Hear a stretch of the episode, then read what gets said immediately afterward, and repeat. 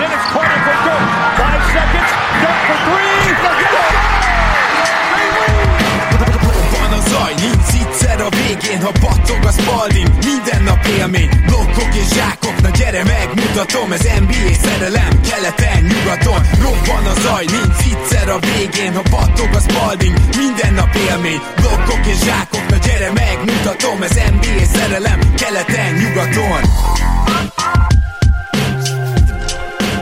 Éj jó! Szép jó napot kívánunk mindenkinek! Ez itt a RepCity keleten-nyugaton podcast, a mikrofonok mögött Zukály Zoltán és Rédai Gábor. Szia Zoli! Szia Gábor, sziasztok, örülök, hogy itt lehetek. Nos, hagyj kezdjem azzal, hogy még április végéig továbbra is él a RepCity-s akció, úgyhogy ne feledjétek, podcast huszonegy a promókód, hogyha bármi megtetszik a RepCity-nél és meg szeretnéd vásárolni, akkor írd be mellé ezt a promókódot, mert kapsz még egy RepCity-s, sportzoknit is, és a ma egy kicsit túlreagálunk, bár lesz előtte egy rövid ötperces témánk, de azért hadd mutassam be ma azt, aki ma segítségünkre lesz hat csapat vizsgálatában, ő pedig nem más, mint Mayer György. Szia Gyuri! Sziasztok, köszönöm szépen a meghívást, mert így gyerek mellett most már nehezebb sajnos visszahozni. Szia Gyuri, én is üdvözöllek. Hát minden esetre gratulálunk azért itt a podcastben is a, az újabb Mayer családtaghoz, és nem tudom, hogy a következő témában mennyire akarsz beleszállni, Gyuri, ha gondolod, akkor nyugodtan igyál meg egy kávét, vagy, vagy csinálj bármit, amíg erről beszélünk Zolival, de ha gondolod, akkor meg mindenképpen hozd meg velünk. Azt a... nem mondd, hogy foci. De, de, de, de, de. de. Ó, tudtam, basszus. Ezt... Nem valószínű, de azért meglátjuk. Ezt nem kerüljük ki, azért megszokhattátok, kedves hallgatók, hogy bár alapvetően en bé á podcast vagyunk, a sportvilág leges legnagyobb eseményeire szoktunk reagálni, mint sportpodcast, és egetrengetően nagy események között vagyunk most a fociban is, erről nagyon röviden szeretnénk szólni. Először is az is nagyon érdekes volt, hogy teljesen ketté szakadt az admin chat is, hogy ki mennyire támogatja az új ötletet és nem támogatja. Rengeteg érvet felsoroltunk, ezt most talán mind nem akarjuk felsorolni Zolival, de mégis csak egy nagyon röviden, Zoli, megtennéd, hogy elmondod, hogy hogy jutott el odáig X mennyiségű csapat, hogy egy saját ligát akar létrehozni, mert azt hiszem, hogy azzal kell kezdenünk, hogy az elmúlt évek tevékenysége a FIFA és az UEFA részéről bizony ennek mindenképpen okozója. Így van, ugye ez az ötlet, ez nagyon régóta be van dobva, legalább egy évtizede, hogyha emlékeim nem csalnak, és a benfentesek elég régóta kész tényként kezelték azt, hogy egy előbb-utóbb ez a szuperliga meg fog történni, meg lesz alapítva. Viszont, hogy ilyen hamar megtörtént, az egyértelműen a Covidnak köszönhető, és ugye most, hogy Pérez nyilatkozatait olvashatjuk, ami hát egészen hihetetlen. Florentino Pérezről rá lenni. Florentino Pérez, igen, szórakozás szempontjából is ugye tényleg popcornt akart pattogtatni az ember délbe kedden, amikor olvastam. Szóval, szóval egyértelmű, hogy a Covid is belejátszott ebbe. Nagyon sokféle szempontból meg lehet közelíteni ezt az egészet. Én a magam részéről azzal küzdök, hogy ne az legyen a kiinduló pontom, hogy fuck FIFA and UEFA, mert amit ez a két szervezet csinált az elmúlt húsz-harminc évben, ugye tudjuk, a korrupciós ügyek, az egyéb botrányok, a, a katari vé bé, nehéz, nehéz tényleg nem ebből a kiinduló pontból elindulni, de nyilván ahhoz, hogy egy, hogy egy normális diskurzust legyen, ahhoz meg kell tenni, de mondom, nagyon-nagyon nehéz. Ez pontosan így van, és ezzel a részével ugye én teljesen egyetértettem, noha egy picit más állásponton voltunk ott az admin chatbeli érvelések között. Szóval az a helyzet, hogy gyakorlatilag magának is köszönheti ezt az egészet a FIFA meg az UEFA. Még két jelenséget szeretnék felsorolni, ami idáig juttatta a helyzetet. Az egyik az az, hogy a kétezres évek környékén meg kellett volna fogni azt a jelenséget, hogy arab sejkek felvásárolják a legnagyobb klubokat, és végtelen mennyiségűt költenek, és világválogatottakat igazolnak le. Ugyanis ezek a dolgok, ezek akkumulálódtak, elkezdtek versengeni, és még a kétezres években egy Olympiákos a négy közé jutott, meg volt Porto Monaco döntő a Bajnokok Ligájában. Az elmúlt években nagyítóval kell keresni minden olyan, és most nem is azt akarom mondani, kis csapatot, ezek nem kis csapatok, közép, közép nagy csapatot, amelyik egyáltalán a legjobb nyolcba be tud jutni a bé el-be. Az Ajax menetelése, vagy a Leicester ö, ö, bajnoki címe Angliában, ezek ilyen, ö, ezek olyan dolgok, amiket felrakhatsz a falra, és le, én még átéltem. Kategória. Ez az egyik. Tehát, hogy I, bocsánat, itt, tényleg itt bele kell mennünk abba, hogy igen, ez alapvetően probléma volt, ugye, hogy, hogy, a, hogy a paritás, amiről az en bé á-ben is sokat beszélünk, mint probléma egyébként. És tegyük de... hozzá, hogy az en bé á egy milliószor jobban megoldotta még a problémák ellenére is. Elképzelhető, igen. És erről is majd talán beszélünk, nem biztos, hogy ma, de majd később, amikor meg konkrétan tudunk a, a Szuperliga működéséről, hierarchiájáról is dolgokat, nyilván itt a szabályháttér, illetve a szerződések, stb. Minden, mindent értek ez alatt. De ami még nagyobb probléma volt ugye a, a sejkekkel, hogy felnyomták a labdarúgó piaci, nem is azt mondom, hogy értékét, inkább árát. Igen. Mert az ért, érték az ország maradt ugyanaz. Az, az egész rendszert egy időzített bombává változtatták, aminek eredményeképpen ugye, és nyilván ebbe a Covid is belejátszott, de hogyha csak a két gigáztat, talán a világ két legjobb csapatát, vagy legalábbis top ötös csapatát nézzük, a Real Madridot és a Barcelonát, gyakorlatilag ilyen fél milliárd eurós adósságot halmoztak fel gyakorlatilag pár éven belül. És, és ha, ha nem erről a két csapatról beszélnék, és ez alatt azt értem, hogyha nem ez lenne a nevük, már valószínűleg rég csődöt jelentettek volna, és, és be kellett volna sózni a pályát, bevetni szépen, ahogy mondani szokták, és, és lehúzni a rolót. De mivel erről a két csapatról beszélünk, ők nyilvánvalóan ilyenkor menekülni is ugye felfelé fognak, és olyan tökéletes időpont ez számukra, hogy gyakorlatilag ennek, ennek hatására is szinte azonnal el tervez indulni ez a liga már idén nyáron. Arra kérnélek még, Zoli, hogy kérlek ismertesd, akkor ne az én naív szemléletemmel, de azért mégiscsak mondjuk el a hivatalos okot is, hogy mi a pénzügyi fair play a fociban, és elvileg miért vezették be, és ez aztán hogy valósult meg? Igen, ugye én sem vagyok szakértő a témának, az elmúlt években nem néztem ugye annyi szakert, mint, mint régebben, de a lényeg az ugye, hogy bevezette ezt az UEFA azzal a céllal, hogy korlátozza valahogy, megfogja ezt az iszonytatos költést, amiről beszéltünk, ugye? Ugye nem és... költhet többet, vagy, vagy jelentősen nem lehet több a, a, a kiadott pénz, mint az összes bevétel. bevétel. Így van. A lényeg az, hogy, hogy ez a rendszer, abban ugye volt köztünk vita, hogy, hogy miért vezették be ezt a rendszert. Te azt mondtad ugye, hogy, hogy a cél az, az remek volt. Én szkeptikus vagyok a céllal kapcsolatban is, mert ismerve ezt a két szervezetet, amit tényleg én így talán egybe is vonnék, mint egy, mint egy korrupt banda, és, és erre szerintem tényleg millió bizonyíték van. Szerintem a maffia a legmegfelelőbb kifejezés ide egyébként. Igen, egyébként nem rossz a maffia, köszönöm. Szóval az az igazság, hogy szerintem a, szerintem ezt is inkább arra akartak használni, hogy legyen még egy eszköz, amivel befolyásolni tudják a piacot, a bevételeket, és, és adott esetben bele is nyúlhatnak ugye az eredményekbe. Nekem van egy ilyen összeesküvés elméletem is, ami talán nem is összeesküvés elmélet, ugye, hogyha bizonyos meccseket kiragadunk az elmúlt pár évtizedből, és itt vé bé-kre is gondolok. Vagy, kife- hogyha kife- bizonyos eltiltásokat kiragadsz, tehát, hogy miért a Manchester igen. City nem igazolhatott, miért igazolhatott a Manchester United, miért igazolhatott mégis a Chelsea, szóval, hogy ezek azért ilyen teljesen követhetetlenek voltak. Így van, így van, és nekem is nyilván Milán szurkolóként is, de az ott az érzésem, ugye rajtunk csattant talán leginkább a FIFA fair play szabálya, hogy ezt időnként arra is használták, hogy erőt vitogtassanak, és, és hogy eldöntsék azt, hogy kik lesznek, kik maradhatnak a nagy szereplői a piacnak. Arról is beszélni kell, hogy ez közvetve szerepet játszott abban, hogy a csapatok azt mondják, hogy na oké, okay, most Covid alatt is abszolút cserben hagyott minket ez a szervezet, mi hozzuk, mi generáljuk a bevételek nagy részét normál esetben, miért ne csinálnánk meg a saját magunk ligáját. Nyilván ezzel sportszakmai szempontból, illetve inkább sport emocionális szempontból lehet főleg vitatkozni, én azt gondolom, de egyébként sportszakmai szempontból is itt gondolok a labdarúgás színvonalára, amit ez a liga tudna nyújtani, illetve az anyagi szempontok is, tehát jelen pillanatban túl nagy százalékot lefölöz magának a FIFA és az UEFA. Nem azt mondom, hogy nem csinálnak semmit érte, mert nyilván lehetne itt olyan példákat is mondani, amely alapján azt mondhatjuk, hogy, hogy gyakorlatilag egy olyan infrastruktúra, ami nélkül nem létezne a, ez a, a sport ebben a formában. Viszont amit, amit nem szabad elfelejteni, hogy ezek a klubok, akik megalapítják, mögöttük olyan saját külön, azt akartam mondani, hogy ország áll, mert, mert tényleg uh-huh. saját infrastruktúrájuk van, hogy nekik tényleg nincsen szükségük arra, hogy megteremtsék maguknak a saját ligát, és nekik ez működni fog. Ellentétben például egy Kyrie Irvinggel, aki azt mondja, hogy miért nem csináljuk meg a saját ligánkat. Tehát, hogyha az en bé á játékosok kívánnának, és meg akarnak csinálni a saját csapatokat, saját, uh, saját ligáikat, teljesen más lenne, ők, ők erre nem lennének képesek, mert nyilvánvalóan játékosok erre nem lehetnek képesek, viszont óriás klubok abszolút, és, és ezt fogjuk látni. Perez mai nyilatkozatából kiindulva szerintem minden ütőkártya náluk van, és, és nem és azt se látom egyébként, hogy az UEFA és a FIFA ténylegesen végigviszi ezeket az eltiltásokat, és gyakorlatilag a, a világ kétszáz legjobb játékosából akkor most, nem tudom, száznyolcvanat el fog tiltani. Uh-huh. Körülbelül a, a tizenkét csapatból szerintem a, lehet, hogy túloztam, és mondjuk a száz legjobb játékosból a világon nyolcvan biztosat játszik. Miattuk nézzük meg a vé béket, miattuk nézzük meg az é béket, miattuk néznénk a bé el-t,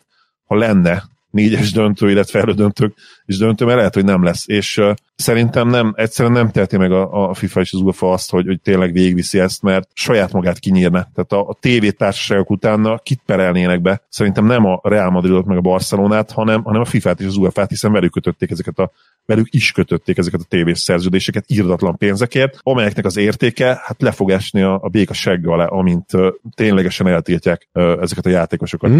És ezek mellett ne feledkezzünk meg arról is, hogy nyilván labdarúgás válságban van nézettségi szempontból, ö, nem nagyon nézik a fiatalok ezeket a meccseket, és azért én nekem erre van egy megfejtésem, de ez egyáltalán nem tudományosan bizonyítható, de a szurkolói érzést az biztos, hogy kiöli az, hogy mindig ugyanaz a nyolc csapat verseng. Egyébként ebben száz százalékig biztos vagyok egyrésztről, de másrésztről pedig hozzászólva ahhoz, amit mondtál, teljesen egyetértek az elhangzottakkal, és mégis teljes mértékben amellett vagyok, hogy ez egy rossz megoldás, tehát kellett valamilyen reakció, kellett valamilyen megoldás, ez egy rossz megoldás lehet, mert én nem hiszek abban, hogy az európai labdarúgásban, a sejkek homokozójában meg lehet valósítani például en bé á-hez hasonló igazságos szabályokat. Most euh, még, még a, a fizetési sapka meg hasonlókat hagyjuk, bár szerintem az se lehet, de például a draft rendszer, a kompenzáló rendszer pedig teljesen esélytelen, és ez nem lesz az egész egy franchise, vagy ha igen, akkor meg nem tudnak majd a saját ligájukba játszani, és ott is igazolni, szóval ez nem, ne, egyelőre én nem látom, hogy ez összehozható, és éppen ezért nekem sajnos van egy olyan benyomásom, hogy itt tizenkét rohadt gazdag klub le akarja fölözni a, a minél nagyobb hasznot, és úgy, úgy állítják be magukat, mint akik a labdarúgás szolgálatába hát reagálnak erre az egész helyzetre, de én, én összességében azt mondanám, hogy kell valamilyen megoldás, kellenek reformok, de ez egy szörnyű megoldás, ez így gyakorlatilag a kiváltságosabbak még kiváltságosabbá válnak. Olyan ligáról beszélünk, ahonnan tizenöt csapat várhatóan nem is tud kiesni, ami a foci szellemiségével is szembe megy, meg megkérdezhetjük most akkor, hagyj említsem azt a két csapatot, én ugye Angliában az Arsenalnak drukkolok, az Everton mellette Milan drukker vagy, az Arsenal meg a Milan mit keresít, hogyha elmúlt öt év teljesítményét nézzük? És azért szerintem ezt mind a ketten azt mondjuk, hogy hát igen, semmit. Ezek a klubok nem eshetnek ki, viszont irgalmatlan, soha nem látott pénzeket fognak nyerni, megerősödnek, és belebetonozódnak ebbe. A... Ez a terv, igen. igen. És a cser- cserébe mit adnának? Csak gondoljuk, de nagy valószínűséggel ezen sporton belül minden idők legmagasabb színvonalú versengését, jó ha, esélye. Igen, ez Leg- igaz. Legmagasabb szakmai színvonalú versengését. Tehát itt azért a mérleg serpenyőjében az ellenoldalon szerintem van, van elég jó súly, és elég értékes súly. Igen, ezt sem szeretném letagadni, viszont azt gondolom, mint olyan szurkoló, aki, aki szereti a paritást, és szereti azt, hogyha nem mindig ugyanazokat bámuljuk már hosszú évek óta, és pont ezért szereti ennyire az en bé á-t is, ugye, sokszor halljátok tőlem, hogy ez, ez nem a megfelelő válasz. Aztán meglátjuk, hogy mi lesz ebből, de, de minden esetre lehet érvelni, az biztos, hogy ebben egyetértek veled, Zoli, a UEFA biztos nem fog elérni ezzel kapcsolatban semmit, hogyha itt végigviszi ezeket a tiltásokat. Egyetlen egy fórum van, ami megakadályozhatja ezt a szuperligát, a szurkolók fóruma. Én ebbe vagyok biztos, hogy, hogy ha, ha valamiért ez mégsem jön össze,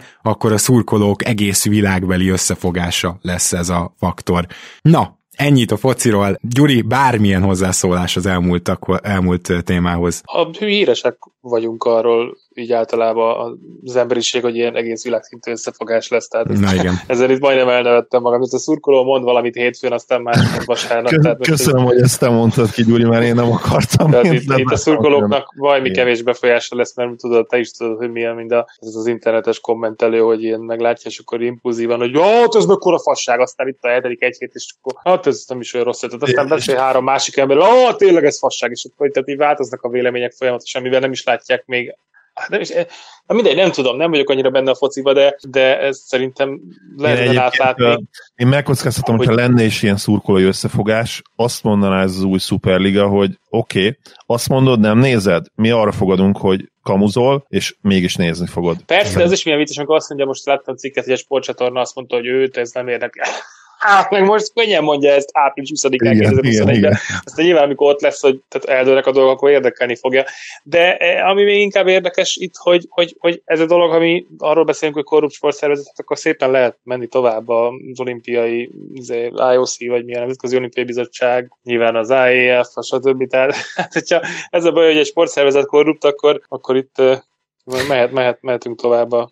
Na jó, igen, csak mondjuk érted, az olimpián nem követelik azt, hogy mondjuk nyolc amerikai futó indulhasson a százas selejtező körben, és ne három, mert hogy ők több. Szóval értitek, na, szóval, hogy az olimpián valahogy ez az egész történet ilyenekben nem fog kicsúcsosodni.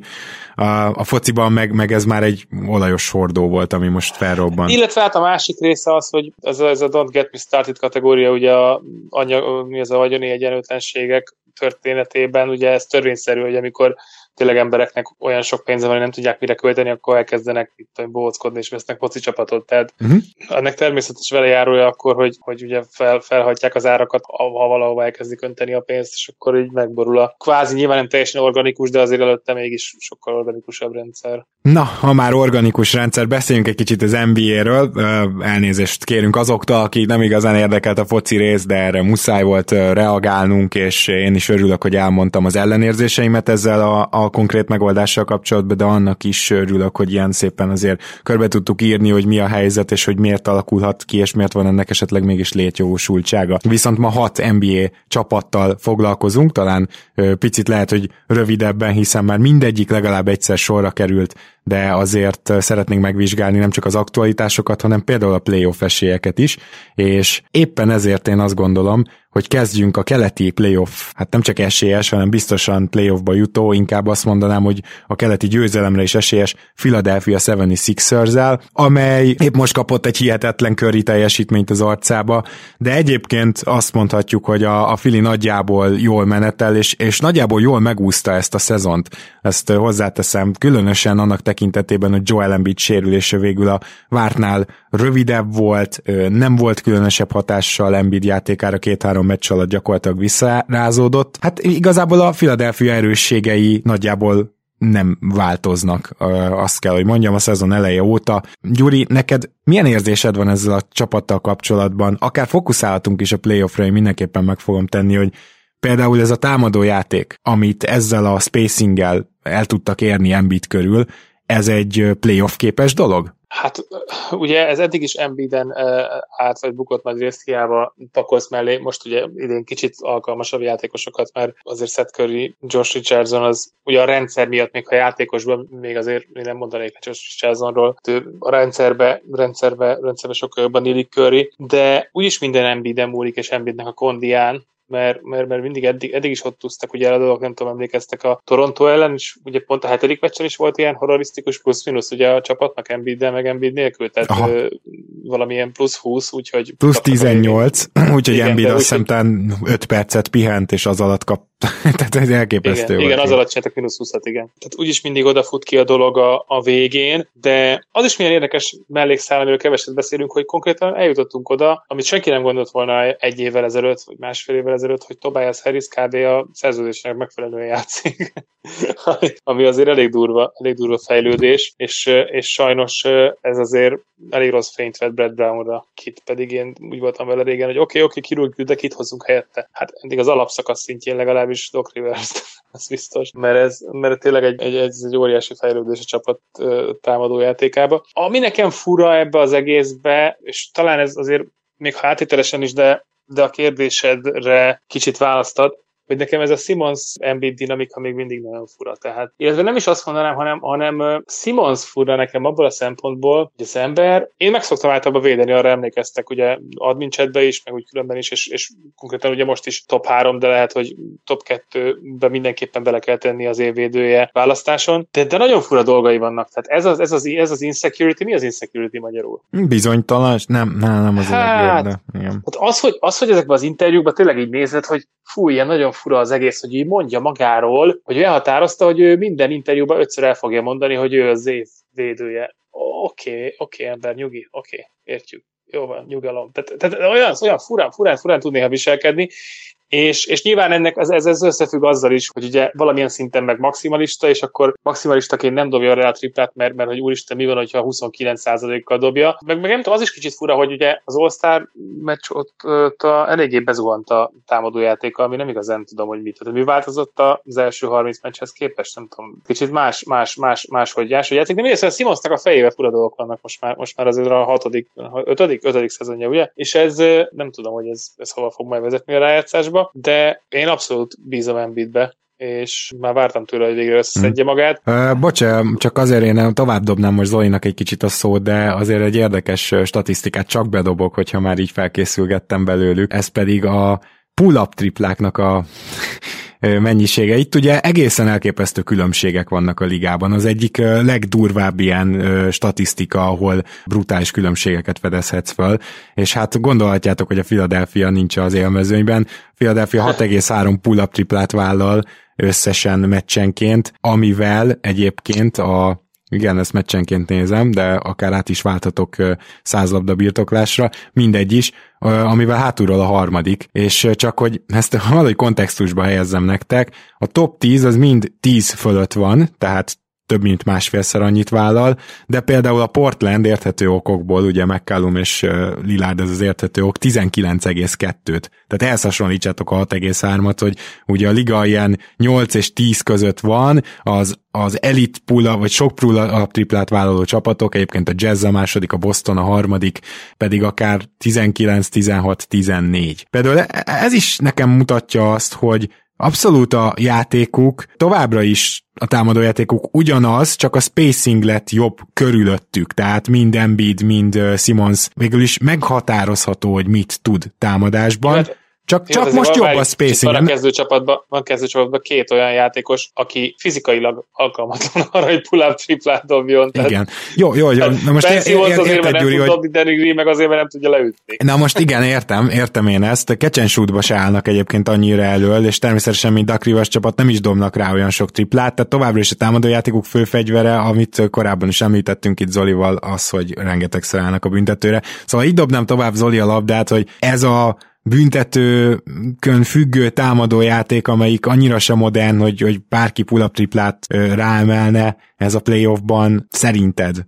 Én, az, én véleményem, hogy szerintem már ismeritek így a kérdés eltevésből, szerinted tartható-e? Tartható abból a szempontból, hogy, hogy, hogy erre számítunk, hogy, hogy a Sixers tartani fogja, mert nem lesznek képes, képesek sokkal jobbak lenni. Viszont mivel elitvédő csapatról beszélünk, amelynek a külön puzzle darabkáiban szerintem benne van a a jobb támadójáték is. Én a Sixers egy borzasztóan veszélyes és, és teljesen legit Dark Horse contendernek tartom még mindig, mert bennük van az a teljesítmény, amihez nem tudom, hogy mi kell, hogy kijöjjön. Tehát uh, lehet, hogy egy, lehet, hogy egy másik edző, mint Duck, ugye, akit nagyon sokat ekésztünk az elmúlt évek alatt, de lehet, hogy nem is Duckon múlik ez, hanem hogy egyszerűen összeáll le, kicsit a szerencsén is, mert uh, tényleg, hogyha külön-külön megnézed, akkor minden megvan ebben a csapatban, ami kell. Van elite playmaking, ugye Simmons részéről, elite shooting, Seth Curry a liga egyik legjobb dobója. Danny Green összeszedte magát abszolút. Shake Milton személyében van most már egy olyan játékosod a, a padról, aki, aki legit hatodik ember. Ráadásul egyébként, ugye neki van egy brutális wingspanje, száz kilencvenhat centiméterhez képest két méter tíz feletti wingspanje van, tehát hét láb feletti gyakorlatilag, vagy hét láb környéke, és igen, pocsékvédő volt, még ősszel is ö, olyan véleményeket olvashattunk a, a Sixers szakíróitól, hogy, hogy nem jó hosszú távú fit, de fejlődik az ember, tényleg fejlődik védekezésben, tehát most már az ő nagyon jó hosszát, a, a, a kar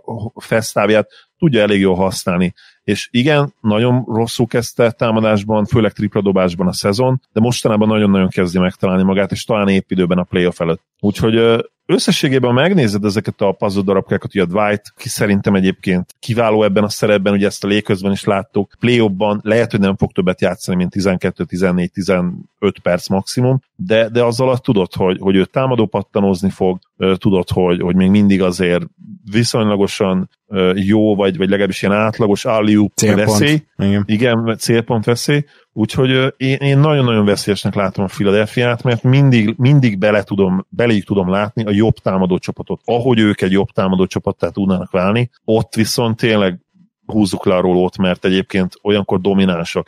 Tehát ők lehoztak olyan mérkőzéseket, ahol, ahol úgy olyan könnyedséggel beraktak száz tizennyolc száz húsz pontot a, a kosárba, hogy hihetetlen, és, és valamiért nem, nem tudják ezt állandósítani, pedig ha tudnák, akkor ténylegesen, ugye most is vezetik Keletet, de mégse gondolunk rájuk még, mint elit csapat, mert nem tudják ezt az elit two way játékot összerakni egyszerűen. A védekezés az nagyon-nagyon szuper, nyilván erre fognak építeni a play-offban is, de a támadójáték az, az tehát ilyen korkmazokkal próbálkoznak most, akit én egyébként nagyon kedvelek, de amikor korkmaz kell játszatod ekkora szerepben, még akkor is, hogyha ő is egyébként fejlődött és ragyogóan játszik az elmúlt egy-két hónapban, Azért, azért, az azért még megjegyezném hogy... azt, a, és pocsak Shake Milton kapcsán jutott eszembe, hogy van még egy wildcardja a Phillynek, az pedig még egy, aki lehet, hogy teljesen nulla már, de az is lehet, hogy baromi hasznos lesz a lejátszásban, az pedig egy nagyon pihent George Hill, akinek nem tudom, emlékeztek rá, hogy tavaly negyvenhat százalékkal triplázott a Milwaukee-ban, és, és, és tényleg tehát nem lehet tudni, lehet, hogy az lesz, hogy baromi jó lesz, mert pihent kvázi majdnem egész évben, de az is lehet, hogy már akármennyit pihen Vosdább, tehát ez tényleg én nem lepődnék meg, ha baromi sokat segítene. Na, benne van. Kitúrná Milton. Jó, a, e, e, nem hiszem, hogy Milton igen, túrja ki egyébként. Nem valószínű. Egyébként a startja idén is jók uh, hírnek, hogyha, hogyha a szezonális... Hát, ha játszik, akkor kitúrja, mert más helyen nagyon van. Ugye a Filip eddig egy mérkőzésre játszott, és ott hagyjuk a teljesítményét, de... Ja, persze, persze. De, de egyébként igen, tehát lehet benne még egy jó playoff-rán, abszolút egyetértek. Szóval mondom, a Fili nagyon-nagyon veszélyes tényleg, és az, hogy, az, hogy ennyi büntetőt nem biztos, hogy ki tudnak harcolni a play-offban, az nyilván igaz, viszont, viszont mondom, meg lehetne találni szerintem azokat a kombinációkat, azt a rotációt, amivel akár én, én a konferencia döntő döntőt se tartanám lehetetlennek, még ha nyilván nem is őket venném feltétlenül első helyre jelen pillanatban. Uh-huh. A playoffot illetően, mert amúgy ugye vezetik Keletet, ahogy mondtam. Igen, uh, jó, én, én ehhez már nem is akarok nagyon hozzászólni, hanem szerintem akkor nézzünk át nyugatra, és itt kicsit mákulpáznom kell, mert én is annyira szívesen beszélnék a Grizzliesről, és képzeljétek el, hogy pont beírta a Grizzlies csoportba Nagy Dani szurkolótársam, hogy úgy fogalmazzak, hogy hát csapból is a New Orleans folyik, és remélem, hogy nem a New Orleansról, hanem a Grizzliesről beszélünk legközelebb. Hát bocsi Dani, de a Grizzlies az ugye pont az utolsó körben volt az overreactionben közvetlenül a trade deadline előtt, úgyhogy még túl korán vagyunk ahhoz, hogy ismét elővegyük őket, de um, szerintem a jövő héten már nem ússzák meg ők se az overreaction-t. Kicsit lejjebb nézünk a New Orleans Pelicans felé, és uh, ami engem a Pelicansben nem is tudom, hogy idegesít-e, vagy, vagy mi a legjobb szó ide, de gyakorlatilag egy csapat, amelyik teljesen kiismerhetetlen, hogy azon az estén éppen kikap egy gyenge csapattól, vagy legyőz egy jó csapatot, ezt jól lenne megfejteni, hogy miért van, és igazából talán azért, mert fiatalok, de én eddig azért Stan Van Gundy munkájától sem vagyok lenyűgözve. Mindezt elmondva... Hát nem vagy egyedül. Hát tudom, de mindezt elmondva azért az egy nagy szó, hogy a Point Zion-t megtalálták ugye február eleje óta, és ezzel gyakorlatilag a támadójáték szintet lépett, Zionnal a pályán azóta valami száztizenkilences offenzív ratingük van, de nem védekeznek jól. Alapból se, Zionnal a pályán, pályán meg pláne nem védekeznek jól, szóval nem kell ettől feltétlenül úgy hasra esni, hogy akkor azokban a percekben, amikor Zion pályán van, ők a liga top három csapata, mert, mert még mindig szarul védekeznek, de legalább ennyi fejlődést látunk ebben a szezonban, és hát ugye az overreaction is erről szól, hogy ezeket észrevegyük. Zoli, mit látsz mostanában a New Orleans-ban, vagy nál? Elsősorban amit látok az az, hogy még mindig túlságosan Zionra épülnek, és ugye ez az idei szezonban furán hangozhat, amikor támadásban gyakorlatilag ugye breakout éve Zionnak, de egyszerűen nincs azon a szinten all-around játékosként még, hogy ekkora terheket rárakjanak, és elvárjuk, hogy a csapat jó is legyen. Arról beszéltünk, hogy az elvárások, amelyeket ugye támasztottak velük szembe, amelyek egyébként szerintem kicsit azért elhaltak, ugye amikor összejött tudod a jé jé Redick féle, mm. Mellit is odavitték az első évben, Zion újonc éve előtt, hú, hát ezek azonnal play-ba fognak jutni. Hát ezek nem szórakoznak, ez instant rebuild. Még akár ilyen, olyat is olvastam, nyilván nagyon kevés helyen, és, és idióta vélemény volt, hogy ilyen dark horse contender státuszba is léphetnek az első évben. Az elvárások azért kicsit lejjebb mentek, és, és bebizonyosodott az az en bé á-ben, hogy hogy nagyon jó csapatokat korszakos prime vagy peak éveiben lévő szupersztár nélkül azért nem lehet gyorsan építeni. Amikor van egy ilyen csávod, mint egy, mint egy LeBron, aki visszamegy a Cavshez, akkor nyilván instant ott vagy a contenderek között, de a Pelicansnek még nincs ilyen játékosa, vannak nagyon-nagyon jó tehetségei, vannak nagyon tehetséges kiegészítő emberei, de, de ahhoz, hogy az egészből legyen valami konzisztensen erős, ahhoz szerintem még kell legalább minimum egy off-season, és ugye kitalálni a Lonzo Ball szituációt, de, de lehet, hogy inkább két-három év. Az utóbbi most azért valószínűleg tűnik, főleg, hogy, hogy most már azért ők is belátták ezt, és kezdik talán feladni ezt a ezt a veterán, veteránokat vegyítünk tehetséges fiatalokkal vonalat, hmm. hanem inkább hagyják a fiatalokat nőni, és, és az ugye tudjuk, hogy ez egy olyan process, ami, ami időnként fájdalmas, és nem egyik napról a másikra fog történni. De ettől függetlenül mindig azt gondolom, hogy a Pelicans szituációja a fiatal csapatok közül az egyik legjobb a ligában potenciálisan. Egyszerűen idő kell még nekik, valószínűleg a következő szezonban már azért, főleg ha Zion úgy fejlődik, ahogy kell, azért ott lesznek a playoff helyek, helyekért hmm. vitában, harcban legalább, de, de még az is lehet, hogy simán bejutnak a play-offba jövőre, főleg ha eltörlik ezt a hülye play-in szabályt. Uh, igen, illetve hát egy jegyző is kéne, aki összerakja a védekezést, szóval ugye ar- azt ma beszéltük a szezon elején, mikor elővettük őket, hogy ugye arra a lóra tett gyakorlatilag Stan Van Gundy, hogy a open triplákat ugyan feladják, de a festéket védik. Uh, mind a kettőben szélsőségesek voltak nagyon, most már ez kevésbé igaz, a festékben például már öt csapat is kevesebb kísérletet enged, tehát ezt most nagyon furán fogalmaztam, de értitek, és már az open triplák feladásában is csak harmadikok. De ugye az idei csillagászati shooting mellett ez, ez akkor sem egy jó irány, lehet, hogy jövőre ismét az lesz. Minden esetre azért itt a játékosok felelősségét is meg kell, meg kell nézni. Ez a New Orleans nyilván kilencedik támadásban egyébként a február óta meg azt hiszem top öt, de huszonhetedik védekezésben, és akkor innentől nem nagyon kell tovább keresnünk a problémát, hogy Zion köré hogy kell építkezni, az most már látszik, és oda nem Steven Adams kell, nem védekezni képtelen emberek kellenek, még Ingramat sem biztos, hogy hosszú távon jó fitnek tartom mellé, Ingram sajnos idén is nagyon szarul védekezik, de hát a Zion Ingram páros tényleg nem könnyű ezt felépíteni, szóval Stan Van Gundit és a játékos keret kialakítását is megtalálnám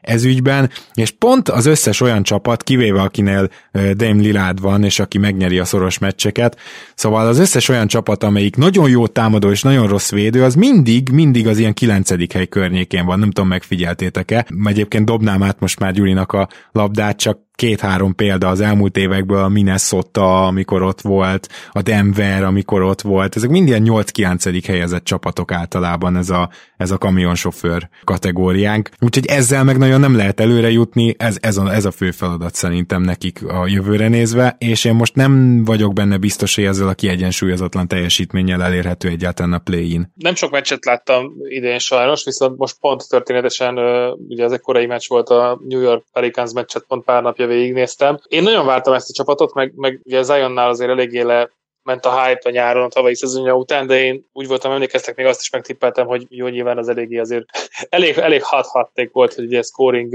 bajnok lesz idén, de egyébként most már nyolcadik, tehát azért annyira nem. De a lényeg az, hogy nagyon sokat vártam tőle idén, de először is most tulajdonképpen ez a csapat mit szeretett volna idén csinálni, mert, mert, mert, mert nagyon fura az egész, tehát azzal, az fura volt már, ugye, hogy meghosszabbították Adams-et, annél kül, hogy ugye tudták volna, hogy ez így hogy megy együtt. Aztán nem tudom, Stan Van Gundy is ilyen jó fej, meg tök jó arc lehet biztos élőbe, de hát én megkockáztatom, hogy három legrosszabb edző, hát hogy igaz, nem kockáztatás, három legrosszabb edző között van, van az alapján, amit csinálják, és nem látom az elképzelést még most se így ötvenhat meccs után. Ugye tök bizonytalan dolgok vannak, tehát például szerintem Brandon Ingram se tudja, hogy ez most mennyire lesz az ő meg Zion közös csapata, vagy ő, itt, ő neki most itt mi a jövője, Lonzóból végképp nem tudja, hogy mi a jövője, Eric Bledsoe szintén nem tudja, hogy mi a jövője, Josh Hart szintén nem tudja, hogy mi a jövője, aki egyébként nagyon hiányzik, amikor nincsen, tehát Josh Hart az itt nem győzöm hangsúlyozni, mennyire fontos játékos lenne, hogyha nyerni akarnának. Steven Adams kb. Az egyetlen az Zion mellett, aki tudja, de hát köszi. Szóval ugye ide jöttek most James Johnson is, elment Reddick, tehát így konkrétan ilyen rájátszásba akarunk jutni, az képest elég nagy a káosz itt. És ugye néztem a meccset, és tényleg, hát úristen, tehát Zion egy-egyezni próbál, és akkor csak valami majd lesz, kiadja Bledsoe-nak egy homályra. Tehát mert szegény Eric Bledsoe-nak pont egy jó meccse volt ez, és ez annak köszönhető, hogy a végén is úgy érezte, hogy neki dobnia kell. Nem tudom, mi a jobb nála, hogyha jó meccse van. de, de ugye eleve, itt van, most tényleg Eric Bledsoe-nál ragadva, hát mindenki tudja, hogy ő kényszerből van itt, ugye, mert, mert, mert ugye benne volt a Holiday Trade-ben salary fillerként. Ahhoz képest nyilván azért meg egy jó játékos, hogy hazaküldjed, mert az nem szép dolog, tehát ha rájátszásba akarsz jutni. Tehát ilyen annyira és ezért ebben Griffinéknek, meg Treasure Langdonnak is azért biztos, hogy benne van a, tehát az ő felelősségük is benne van, mert ugye az a jé jé Redick esztori se volt túl szép dolog, bár azért Redick szerintem inkább magát nevettette ki ezzel az önsajnáltatással, de attól függetlenül is nem jól intézték, nyilván ők se veri, de nem kéne eljutni, hogy ilyen nyilatkozatok szülessenek, mert akkor azt kellett volna, hogy akkor tankolunk. Érted? És akkor legalább egyértelmű a dolog, mert ez így most így van, tök jó, egy csomó jó pikkünk, de közben, de közben meg azt hithetjük el magunkkal, hogy csinálunk valamit, és akkor... Bólogattam itt csendben közben. Mert Stan Van Gundy is nem játékosokat fejleszt, hanem próbálnak nyerni. Akkor már egy ilyen Oklahoma City dolog sokkal inkább jönne. És ugye tényleg a kulcskérdés az Ingram. Nyilván én ilyen drasztikus megoldások híve vagyok, és én mindenképpen cserélném, csak ugye nyilván egy ilyen fiatal sztárjátékos nem árulhat, tehát még fű alatt sem, mert ki azonnal kitudódik, érted. Tehát, és akkor onnantól kezdve meg még nagyobb lesz a káosz, tehát nem tudom, mit lehet csinálni Ingrammel. Bár persze akkor tudnám, és most visszaadom a szót, de akkor, mert erre kíváncsiak erre, erre, konkrétan erre a véleményetekre erről, hogy akkor tudnánk meg, hogy Ingram meg Zion mennyire tud együtt játszani, hogyha ugye Zion támadásban tudna centert játszani. Ahhoz viszont ugye nem Adams kéne, hanem kéne egy, egy jobb shooter, aki megvédekezésbe center lenne. És akkor ugye lehetne úgy váltani, nem tudom, ez mennyire hülyesége, mit csinál ki. Jó, ja, tehát akkor mondjuk Miles Turner játszana ott. Bárki. Hát most igen, nyilván a mellé azért kevés lett volna, de, de, de, de jó, jó pár. Már, uh, már eszembe is jutott egy Porzingis Lonzo. Ezt akartam mondani, hogy akár Porzingis is lehetne. Azt hittem Ingramet mondod. De igen, tehát, tehát igazából Lonzót nem tudom, miért nem hosszabbították meg, amikor látták, hogy ilyen jó shooting, nem tudom, mikor lehetett még ugye harminc-negyven meccs után, vagy hogy van, vagy csak szezon elejétett volna, most lehet, hogy hülyeséget mondok. Ö, igen, igen, tehát valami ilyen, ugye a szezon igen, elején. Bocsánat, nem, hogy szezon elejétett volna, csak akkor mondjuk még, még lehet, akkor elejétett volna, igen. Hát jó, ezt meglátjuk, mert ő restricted free agent lesz, de egyébként én is teljes mértékben azt gondolom, hogy ha meg akarják ezt nézni, akkor a megfelelő emberekkel kell őket körülvenni, ami nem olyan könnyű, ez nyilvánvaló, de rohadtul nem sikerül. Ez is nyilvánvaló, úgyhogy lehet, hogy lehetne futni egy kört ezzel a történettel, csak az is kérdés egyébként, hogy például Brandon Ingramet mikor tudod a legmagasabb értékén értékre váltani, ha mondjuk előre tudnád, hogy végül ehhez kell folyamodnod, mert akkor meg lehet, hogy majd most nyáron, vagy a, vagy a következő, tehát akkor az le, lehet, hogy azzal viszont nem kellene annyit várni. Ez, ezek lesznek igen, itt az érdekes dolgok. Igen, viszont az is érdekes, hogy pik nem kéne már, tehát ugye az, az őrült pik halmozásnak is gondolszínűleg van egy határa, tehát ha nem pikre váltott be Ingramet, mert most hova? Tehát sokan elfelejtik ám, hogy az o ká cé nagyon, nagyon szorosan követi ám a New Orleans a brutálisan sok jó pikkel, ugye az Anthony Davis meg a Drew Holiday cserék miatt.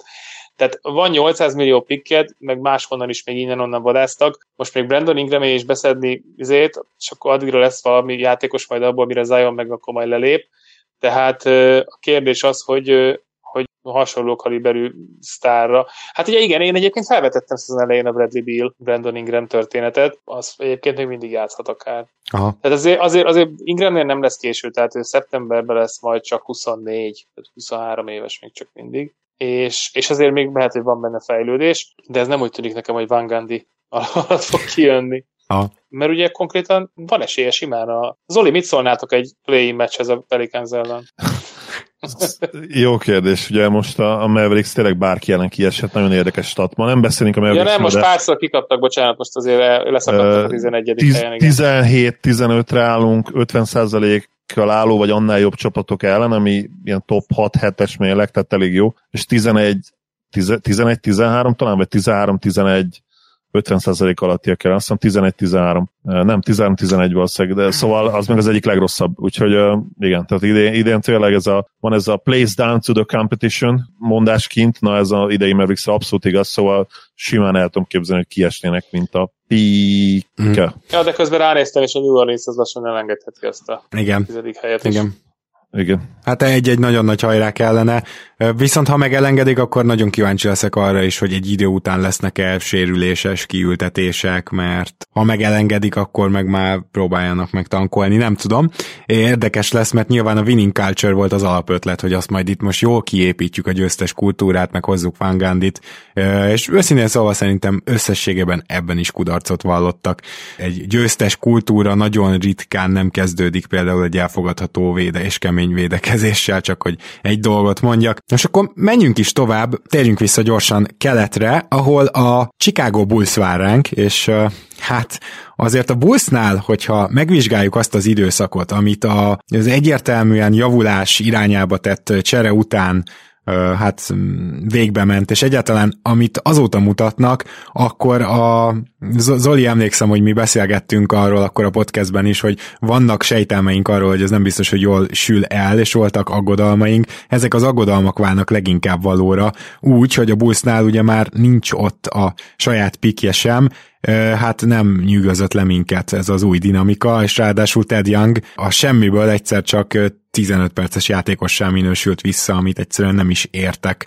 Nem tudom, hogy nektek milyen benyomásatok van eddig az új Bullsról. Én, én rövid leszek, úgyhogy kezdek én, na, tényleg nagyon ilyen, ilyen se íze, se bűze csapat ez. Nincs abszolút identitása, próbálják azt játszani, ami, ami ugye működött, amikor, amikor Le, Levine és, és Vucevic is ugye pályán van, akkor nyilván őket erőltetni. És most meg ugye megint felvetődik az, amit már mondanak egy ideje, hogy mi van, hogyha ez a Bulls egyébként Levine nélkül jobb csapat. Én nem állítom ezt, hozzáteszem, csak kicsit szeretek az ördög ügyvédje lenni, ugye, és bedobni ezt a kérdést. Nyilván én sem értek feltétlenül egyet ezzel, ugye elit scorerré vált a csáv az elmúlt években, és hogyha egykoron fikáztak a hatékonysága miatt, akkor nyilván most meg kell említeni, hogy, hogy egyébként azért ugye ez rendben volt. És hozzá kell tenni, hogy most éppen nyertek egyébként két meccset Ginorba. A Celtics elleni idegenben az, az, az egészen jó volt védekezés szempontjából is. Előtte mondjuk borzasztó rossz streaken voltak, ugye.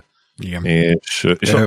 azt nagyon valószínűleg tűnik, hogy, hogy ez idén már nem fog összeállni úgy igazán egy, egy konzisztens valamivé. Ez kell egy, kell egy közös off-season, és, és egybe dolgozni valahogy ezeket. Én csak nem egy el... adattal hagytám, azt hiszem, ezt talán, amit Zoli most mondtál, tehát konkrétan huszonkettedikek támadásban és huszonharmadikok védekezésben a csere óta uh, izé. Valamiben javulni Igen. kellett volna. Igen. Igen, és uh, mondom, itt igazából meg kell találni szerepeket. Tehát én nem feltétlenül vagyok azok között, akik azt mondják mindig, hogy muszáj lennie egy, egy, egy igazi első opciónak és egy, és egy igazi második opciónak, de itt szerintem abszolút előnyükre válna az, hogyha, hogyha nyáron egyértelműen kijelölnek majd a szerepeket. Az nem árt azért, ha van egy irányító, itt most eladó csapatban. Igen. Igen, egyébként az, az nem lenne rossz. Hozzáteszem, hogy, hogy nem értem, hogy miért nem rakják be azóta, hogy a Szatoránszkit kezdőbe egy magas de, irányítóként. Már bekerült, bekerült. Ott most, van, de most az, épp, de most épp nem játszott. Ő nem hiszem, hogy első számú. Hát jó, de hogyha ő a legjobb playmakered, vagy nem is playmakered, de legalábbis passzol. Akkor tizenegyedik vagy keretlen.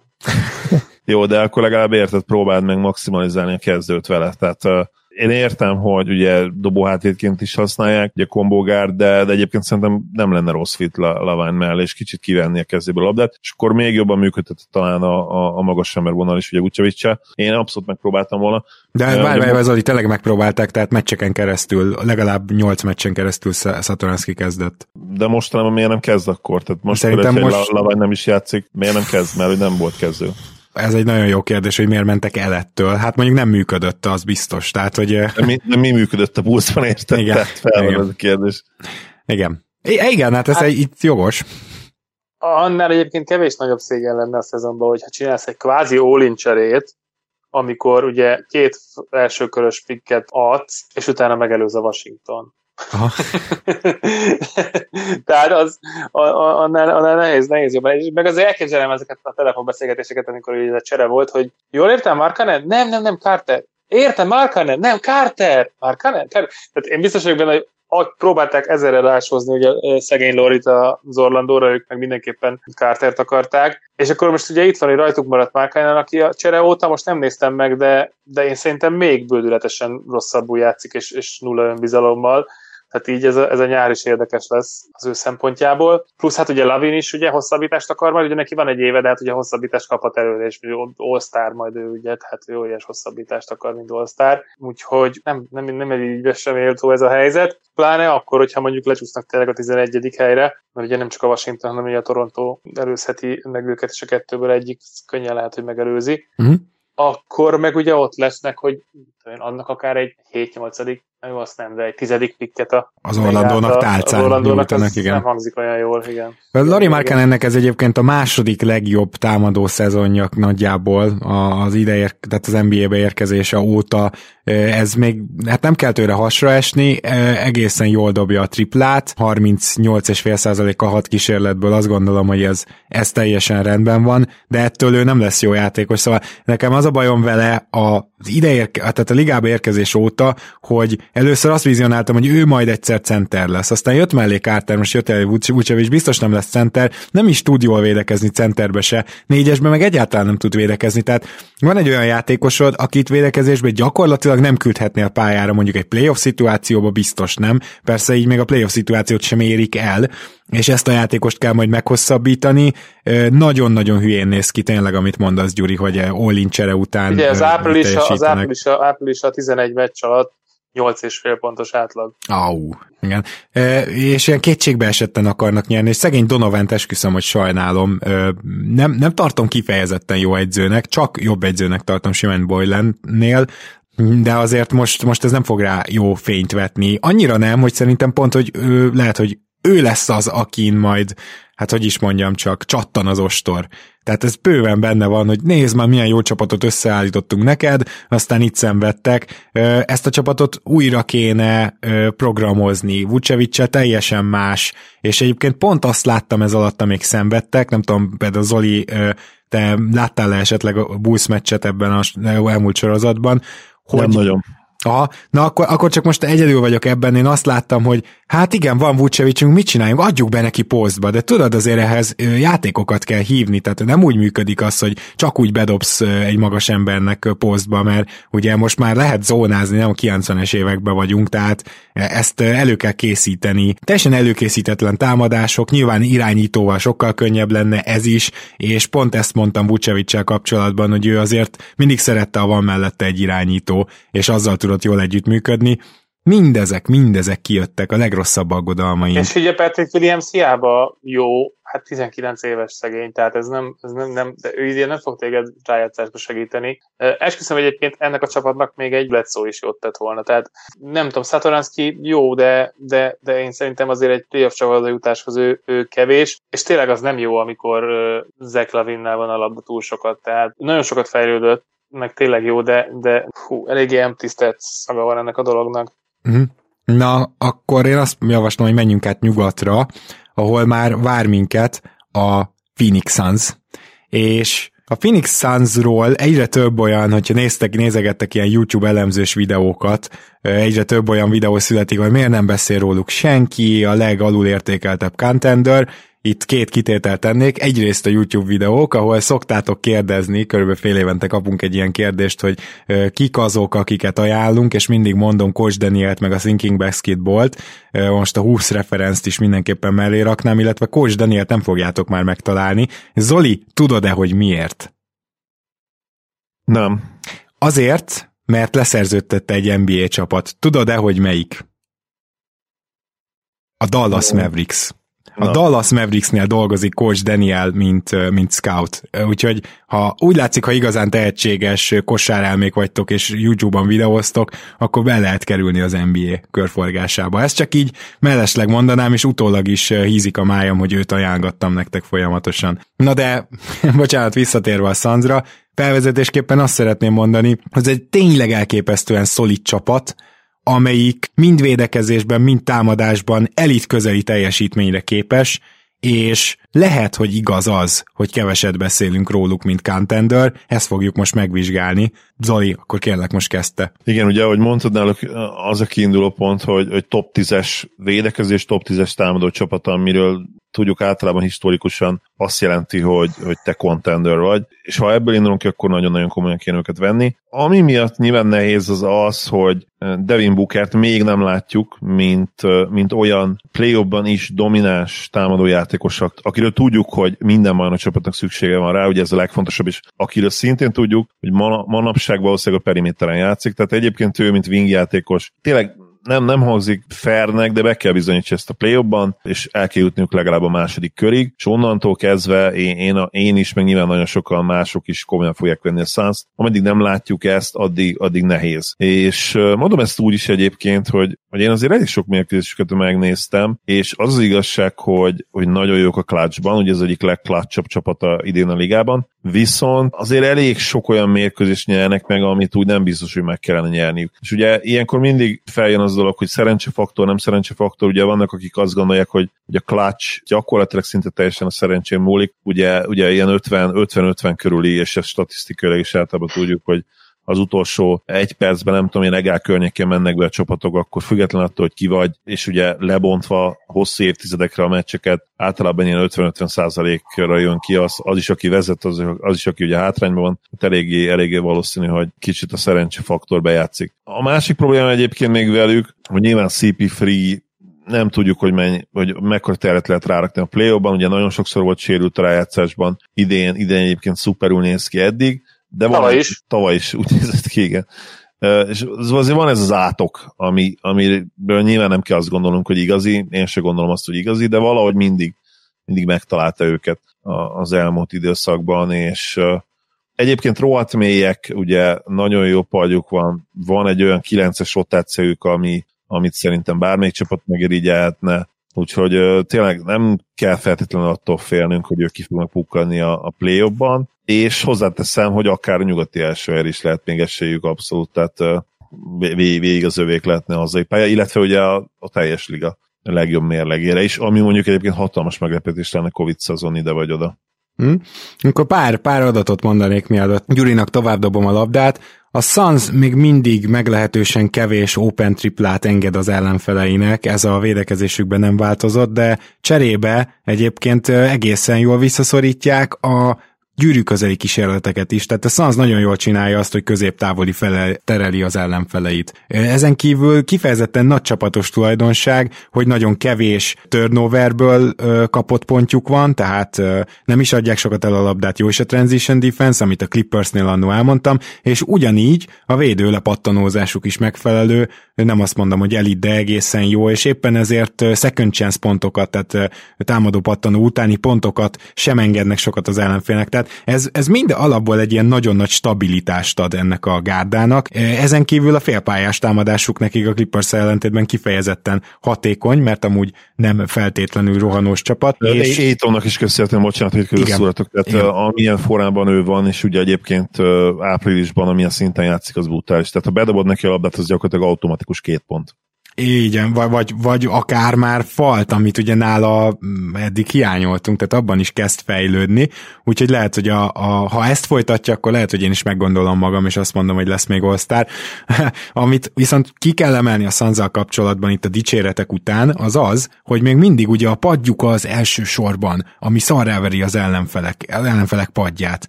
És ugye tudjuk azt, hogy a playoffban a szűkebb rotációknál, bár nyilván érvényesül az, hogy, hogy, hogy jó a rotáció, de kevésbé. Úgyhogy például ez egy olyan faktor, amiben visszaesés várható. És a másik ilyen, ha megnézed azt, hogy például ki az, aki nagyon sikeres, nagyon jó line-upjaik vannak, az egyik ilyen Dario Saric, akit tudjuk, hogy a playoffban nem lehet tizenöt-húsz percnél tovább pályán tartani, szóval vannak ilyen jelek, azt se látod feltétlenül, hogy akár támadásban, bár talán Booker miatt azt még csak-csak, akár védekezésben még feljebb tudna ez a csapat kapcsolni. Vannak ilyen jelek, ami alapján nem biztos, hogy ez a nagyon playoff kompatibilis még ez a Suns, de azért itt ne feledkezzünk meg arról, hogy Mikal Bridges, Cam Johnson, tehát a, a Booker is gyakorlatilag még fiatal, mindegyikükben benne van, hogy ki, kiemelkedő teljesítménnyel rukkoljanak ki a playoffban, és kérdés, hogy ez elég lehet-e egy ilyen meglehetősen szolid háttérrel, szolid alapokkal rendelkező csapatnál. Gyuri? Hú, hát Chris Paulról tényleg nem lehet elég, elég, elég jó ódákat zengeni, ugye emlékszem a szezon előtt csomóan így ilyen podcastekben beszélgettek, hogy hú, hát Chris Paul az tényleg tényleg ö, hatalmas fejlődést fog hozni a Sunsba, és így azt se kizárt, hogy akár, akár még megcsíphetik a ötödik-hatodik helyet is nyugaton, és akkor így, ó, no, hát azért az durva lenne, hát az is nagy szóra rájegyzetbe jutnak. Hát, várj, várj, várj, én, én betippeltem is, őket. Elsők is lehetnek.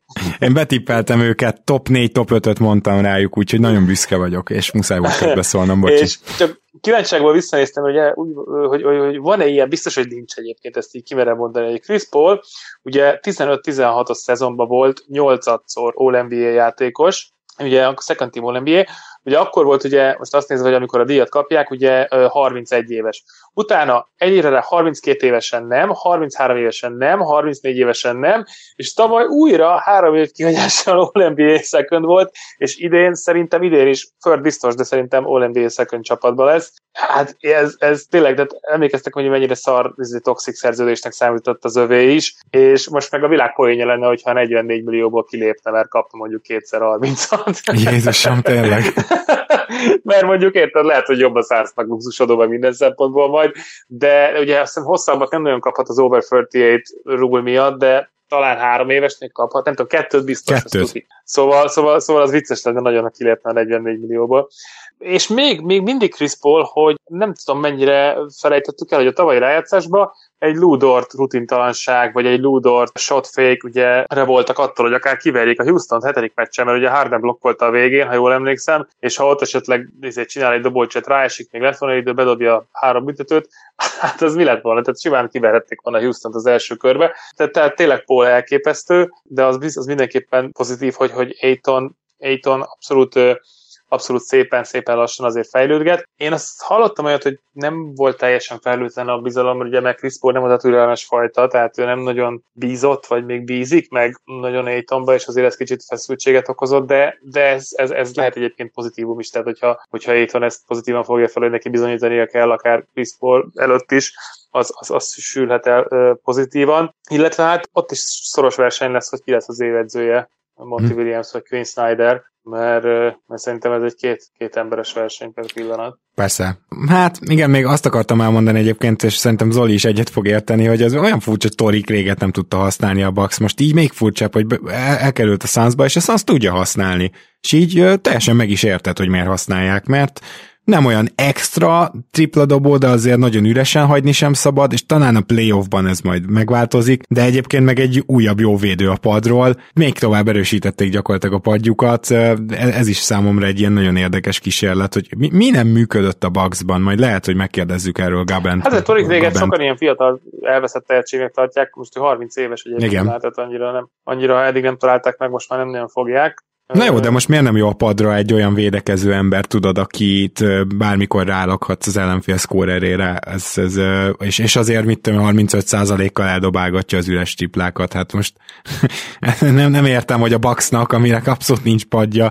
Na jó, mindegy, ne is menjünk ebbe bele. Zoli, bármi még a Sunsról? Elmondhatok mindent, én azt gondolom jól összeszedtétek. Tényleg a playoffra várunk a Sunsszal kapcsolatban, szerintem, hogy, hogy amit mondta Gábor, ez a, ez a, ez a pad jelenség, amiről tudjuk, hogy nem jöhet ki ennyire fajsősen a playoffban, az mennyire fogja őket limitálni. Azt tudom, hogy a szurkolóik nagyon-nagyon magabiztosak, és hát teljes joggal egyébként, mert ahogy mondtam, statisztikailag, meg úgy egyébként mindenféle szempontból nagyon úgy néz ki, hogy hogy ez a csapat elit lehet, és, és most, most tényleg odaérhet akár, akárhova, de, de mondom, én, én amíg nem látom, addig valahogy nehéz elhinni. Lehet, hogy, lehet, hogy egyébként valami olyan dolog van ebben, amit, amit most még így nem látok át a részemről szurkolóként, pedig, pedig abszolút kedvelem ezt a csapatot egyébként, meg a játékosokat, úgyhogy nem tudom, mi lehet, de valószínűleg ez, ez a hiszem, ha látom szindróma van még bennem. Uh-huh.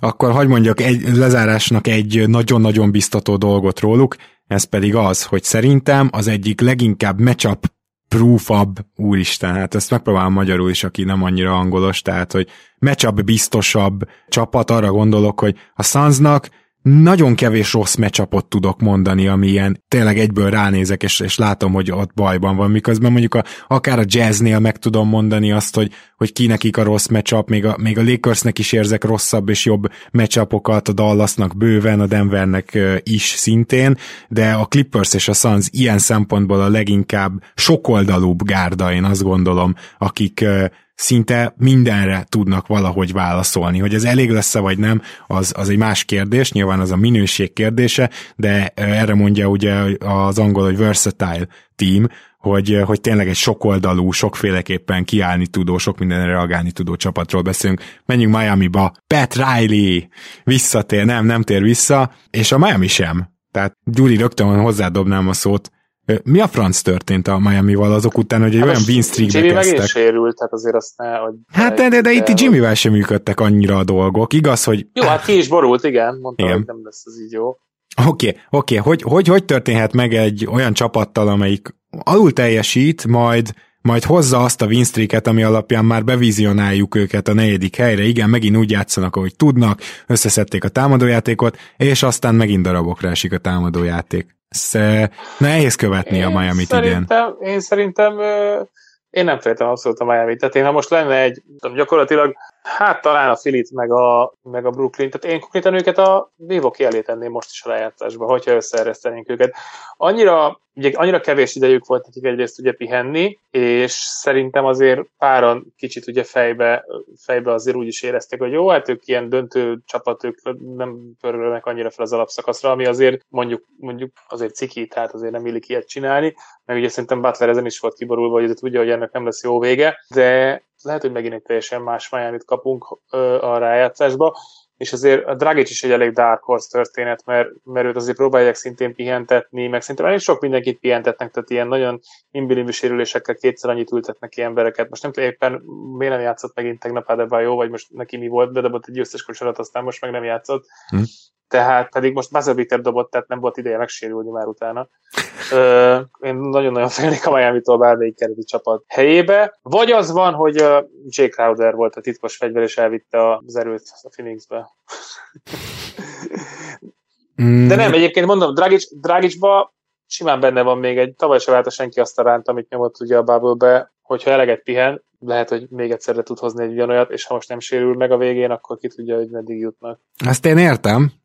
De ehhez tényleg az kell, hogy Dragić, mert Butlerről elhiszem, hogy bármikor felkapcsolod, de hogy Dragić még egyszer egy olyan all-star bubble-t nyomjon, most nem bubble lesz, de értitek playoff menetelést, erre szerintem nem biztos, hogy akkora esély van, mint mondod, és ha ez nem történik meg, akkor a Miami kába az első körbe is kieshet. Mert hát a... figyelj, szerintem annyi kell, hogy a hatodik helyig kaparázták magukat valahogy. Jó, hát ebben sem fogunk egyetérteni, szerintem a Bucks-t nem, fog, nem, nem tudnák kiverni jelen pillanatban, és, és azt is hozzáteszem, hogy Dragić amikor jó, akkor nagyon jók tudnak lenni támadásban. Viszont, hogyha Dragić ez nem hozza, akkor szerintem playoffban ők támadásban meg fognak halni, és ugye a másik a Tyler Herrónak a kis celepkedéseiről mennyire hallottatok?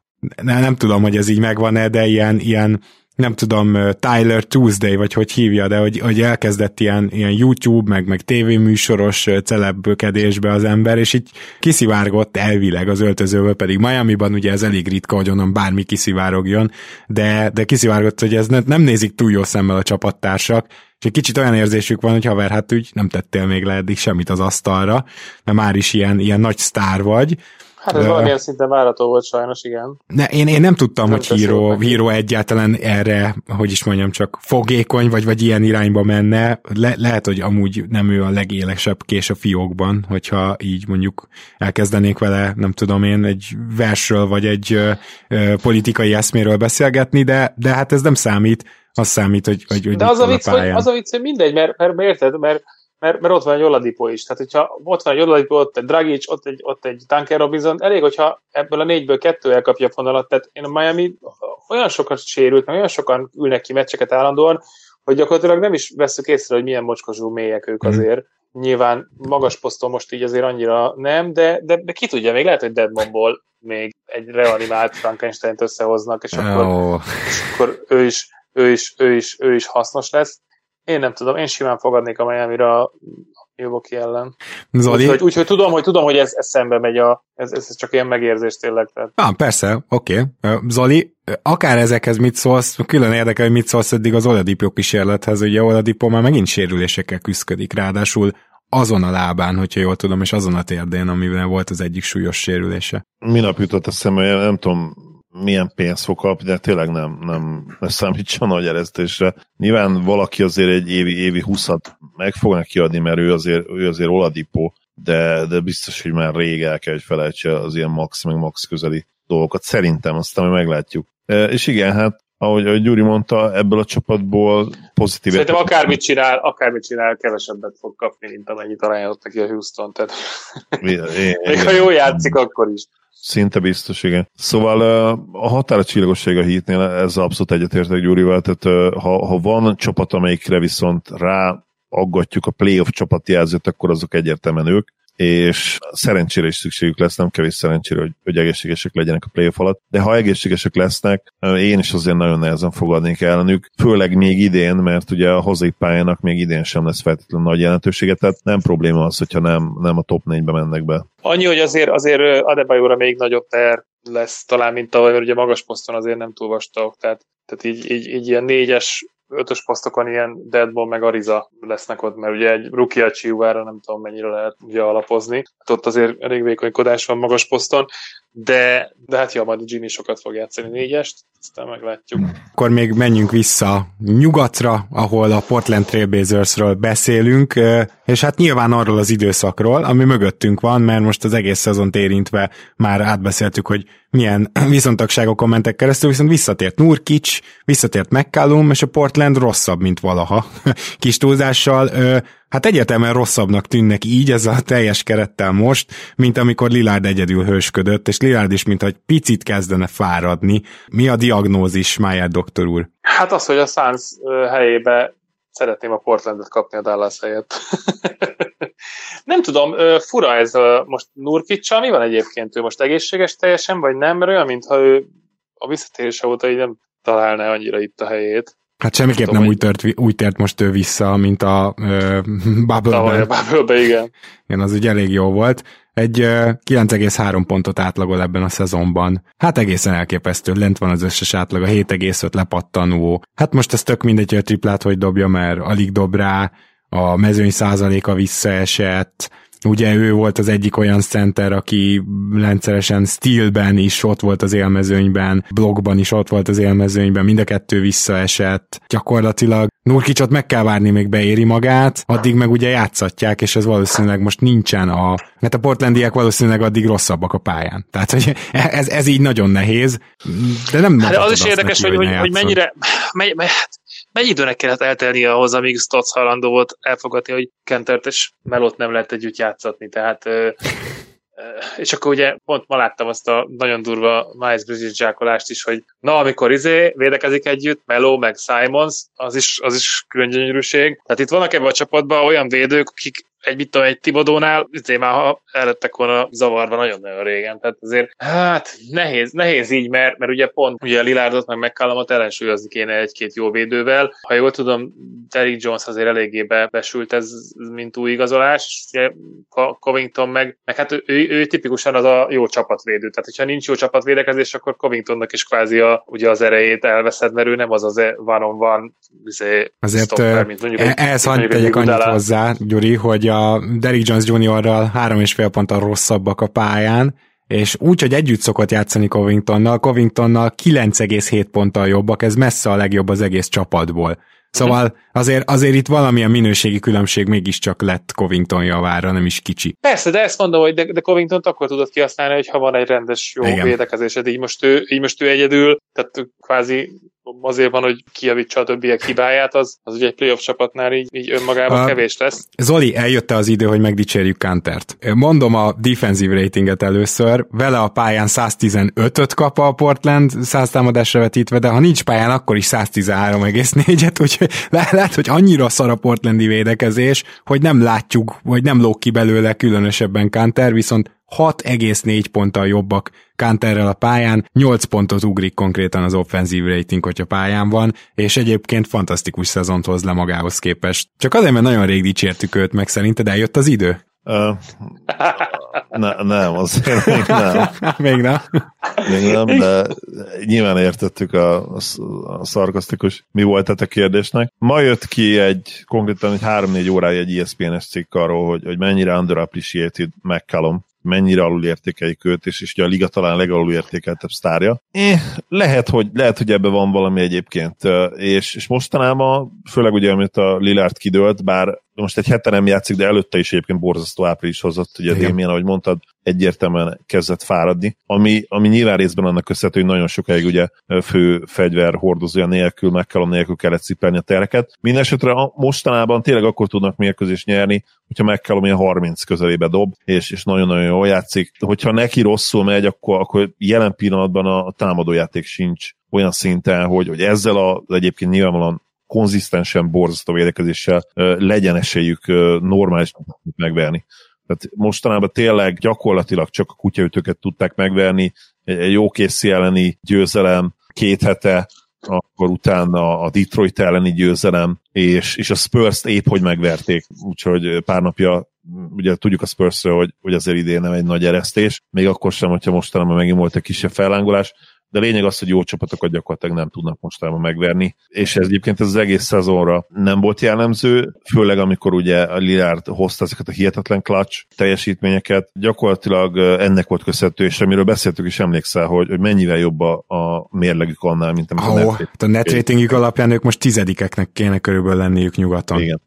Igen, és egyébként lehet, hogy oda is tartanak, tehát hozzá, hozzá kell tenni, hogy szerintem arra, arra most már semmi esélyük, hogy megtámadják ugye a negyedik, ötödik helyet. A kérdés az, hogy valahogy fogal körülben meg tudják-e tartani a, a play-int elkerülő hatodik helyet, de, de hogyha most fogadnánk, akkor lehet, hogy inkább. Annak ellenére, hogy a Mavericks is elég szar, de lehet, hogy inkább rájuk fogadnánk. Főleg, hogyha tudjuk azt, hogy a Mavericksnek azért sorsása még könnyebb is elvileg. És annyit is tegyünk azzal, hogy ez a uh, Gary Trent junior Norman Powell csere, ez aztán nem mozgatott meg semmit se elől, se hátul. Tehát Powell egyébként viszonylag kiegyensúlyozott, és uh, rendben van a játéka, semmit nem mozgatott meg sehol. Uh, ennyire... Ez szóval... mondjuk vicces volt, amikor volt, hallottam olyan indokot, hogy, hogy ugye azért is cserélték őket el, tehát Trentet meg Powellt, mert hogy Trentnek teljesen irreális fizetési igényei vannak a nyára, hát akkor majd nézzék meg Powell fizetési igényeit, mert ő szintén ki fog lépni a nyáron. És ilyenkor ugye, amikor cserélsz egy játékosért, és a bőrgyjogáért, akkor ezt hívják bőrgyog csapdának most az amerikai szakmédiában.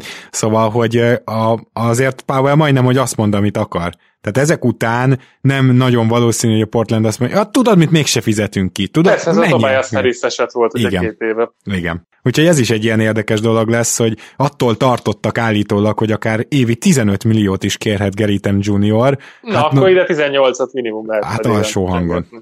Alsó hangon ennyit fog kérni Powell. Sok sikert. Minden, elég borulátóak vagyunk most megint a Portlanddel kapcsolatban, pedig amikor legutóbb beszéltünk róluk, akkor végre azt mondtuk, hogy úristen, Lillard fenntartja őket, és majd visszajönnek a sérültek, és akkor mekkora lehetőség, és és nem áll ez a történet össze. Zoli, te látsz arra esélyt, vagy Gyuri, bármelyik ötök, hogy Nurkic mondjuk összeszedi magát, McCallum is nem lesz rozsdás, Lillard most kipiheni magát, és akkor visszatérnek egy igazán jó csapatként, aki esetleg védekezésbe se lesz tök vak utolsó? Én őszintén szólva nem, de én már úgyis már butkor bevállaltam, hogy ünneprontóként, hogy nem ájultam el annyira a Lillard ö, teljesítményétől, aki tényleg bődületesen jó volt, csak Csak, csak azért nem annyira, mint ahogy őt már ilyen em vé pé esélyesnek kiáltották ki, tehát nálam az is sose volt top ötbe. Tudom, én nem, én nem, én, én nem, nem negatívan látom sajnos ezt az egész, ezt az egész Portland történetet. Kicsit lehet, hogy a Stotts, Lillard, McCallum trió is kezd elfáradni. Azért nem is tudom, hogy van-e régebb óta így együtt két sztárjátékos egy edzővel, az en bé á-ben szerintem nincsen. Kizárt.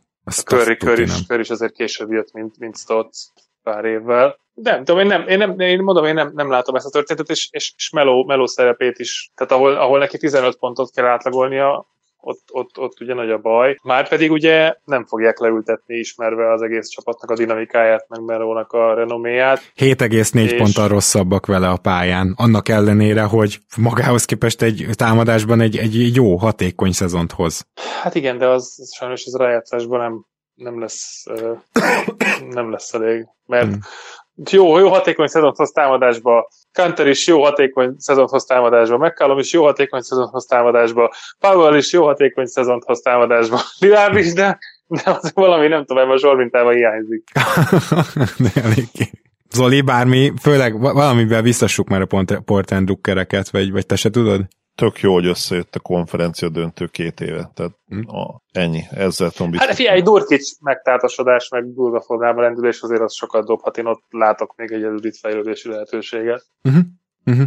Igen, de egyébként amit Zoli szerintem ki is akart mondani, hogy, hogy jól sejtem, Zoli, hogy kimax, akkor kimaxolták ezt a hármast, ezt a Stotts, McCallum, Lillard hármast? Nem biztos, hogy ezt a hármast kimaxolták, de a jelenlegi kerettel, a jelenlegi edzővel, a jelenlegi felállásban. Belevettem Stottsot ne. is. Nem kérdés, igen. A jelenlegi helyzetben nem kérdés. Hm? Ritúl kell, Lillard és McCallum köré, nem annyira öregek még, jelenlegi kerettel nem egyszerűen esélytelenek arra, hogy, hogy még egyszer konferencia döntő közelébe jussanak. Én sem igazán érzem őket playoff kompatibilisnek, de ezt nyilván tudja mindenki, tehát a Portland drukkerek is tudják, hogy harmincadik védekezéssel az első körből nem valószínű, hogy tovább jutsz. Ha valami őrült mákkal igen, biztos feljebb tud csapa, ez a csapat kapcsolni védekezésben, de ha ez még feljebb kapcsol, az még akkor is csak a liga alja. Annyira rosszak, és és ezen, ezen most már ennyi idő alatt javítani kellett volna, de lássuk meg azért, hogy milyen formában tudnak lendülni majd, ha mindenki egészséges lesz, és hogyha a Nurkić is összekapja magát. Mayer György, nagyon szépen köszönöm, hogy itt voltál, megosztottad a gondolataidat. Én köszönöm a meghívást, sziasztok! Én is köszönöm, hogy itt voltál, Gyuri, szia! Zoli, mi pedig megyünk egy jó rukivacs felé itt a hét második felében. Én alig várom, remélem, hogy te is. Azért szerencsére itt a második újonc figyelőnkben több olyan név is feltűnik, akit az el- elsőnél nem kellett nagyon emlegetnünk. Igen, vannak érdekes nevek, és ráadásul úgy néz ki, hogy még, még az év újonca díj sem dőlt el, bár nyilván LaMelo kidőlésével ugye Edward viszonylagos helyenkéti jó játékával lehet, hogy voltak, akiknél már ugye utóbbi vezet. Nálam még nem egyértelmű a dolog, és lehet, hogyha holnap kéne szavazni, akkor még mindig LaMelóra szavaznék. Hey, mai hír, hét-tíz napon belül visszatérhet LaMelo, mert annyira gyorsan befolyt igen. A csuklója. Úgyhogy úgy, igen, úgyhogy uh, még, még esetleg az utolsó másfél-két hétre vissza tud térni, és ha visszatér, lehet, hogy ezért is fog visszatérni, nyilván, hogy, hogy, hogy neki azért biztosak benne, hogy fontos az év újonca díj, és persze hát ugye ne felejtsük el, hogy hogy jó eséllyel azért play-offban lesznek. Igen, úgyhogy lesz bőven kiről beszélnünk, én például Desmond Bane uh, agyon dicsérését alig várom, és Tillman agyon dicsérését és alig várom, úgyhogy imádom nézni a Memphis két rukiát tényleg, de, de, de abszolút olyan nevek is feltűntek, Jason Tate-ról például biztos, hogy többet fogunk beszélni, úgyhogy, úgyhogy lesz bőven témánk. Jó, Zoli, nagyon szépen köszönöm, hogy ma is itt voltál. Örülök, hogy itt lettem, szia Gábor, sziasztok! Kedves hallgatók, robogunk tovább, ezen a héten is még jelentkezünk, köszi, hogy itt vagytok, hogy velünk tartotok, azt is, hogyha támogattok minket. Sziasztok!